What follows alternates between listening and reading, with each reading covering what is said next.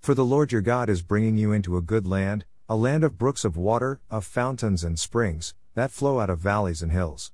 Deuteronomy 8 7. I look out at the ocean in its infinite state and think of how life, situations, and people change over time, but the ocean remains the same. It reminds me of the verse from Hebrews 13:8 Jesus Christ is the same yesterday and today and forever. There is great comfort in knowing that our God never changes even when we do.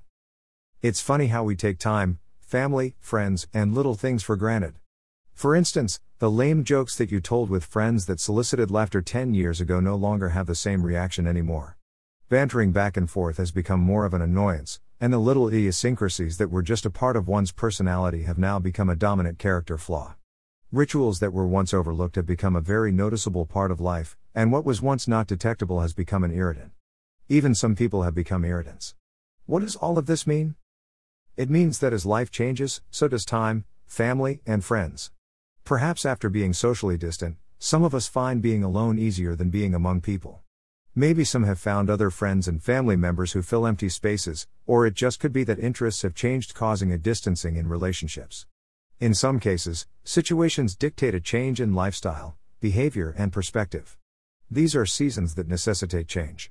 Ecclesiastes 3 1 8 states For everything there is a season and a time for every matter under heaven, a time to be born, and a time to die, a time to plant, and a time to pluck up what is planted, a time to kill, and a time to heal, a time to break down, and time to build up, a time to weep, and a time to laugh, a time to mourn, and a time to dance a time to cast away stones, and a time to gather stones together, a time to embrace, and a time to refrain from embracing, a time to seek, and a time to lose, a time to keep, and time to cast away, a time to tear, and a time to sew, a time to keep silence, and a time to speak, a time to love, and a time to hate, a time for war and a time for peace.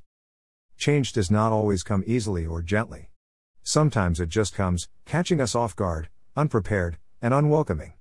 At times, change brings unexpected surprises and happiness, and then there are other times when change brings turmoil and disruptions. But we have to understand that change is a necessity in an otherwise stagnant state of being. We have to be diligent and purposeful in the way that we handle or embrace change. We know that we can't go back in time to when things were different, we can't change circumstances, and we definitely can't change people. We can change ourselves. Pause and take a look at the you today versus the you of 10 to 15 years ago. How have you changed? Have you slowed down a bit, reevaluated your life perspective, developed new interests, connected with new friends, become a creature of habit, or exhibited a little less patience and tolerance? What has become more important to you? We notice the change in those around us, but have we stopped to look at the change within ourselves? When I look at the me of 15 years ago, I found myself a little more carefree and a little less concerned about the future. Life was at a high and fairly easy. Now I am a little more serious and reflective about the next phase of life, and more than anything, I value my privacy and alone time. This year I find myself listening to the ocean's rhythmic waves differently. I sit and absorb the beauty of God's work and appreciate the opportunity to sit and be still, for here I find comfort in nature. Tuning out the sounds of conversations, screaming children, and traffic, I meditate on one of my favorite verses of scripture from Psalm 46:10 Be still, and know that I am God. I will be exalted among the nations, I will be exalted in the earth. This is my place of rest and peace, and I give thanks that God does not change in the ways that we do.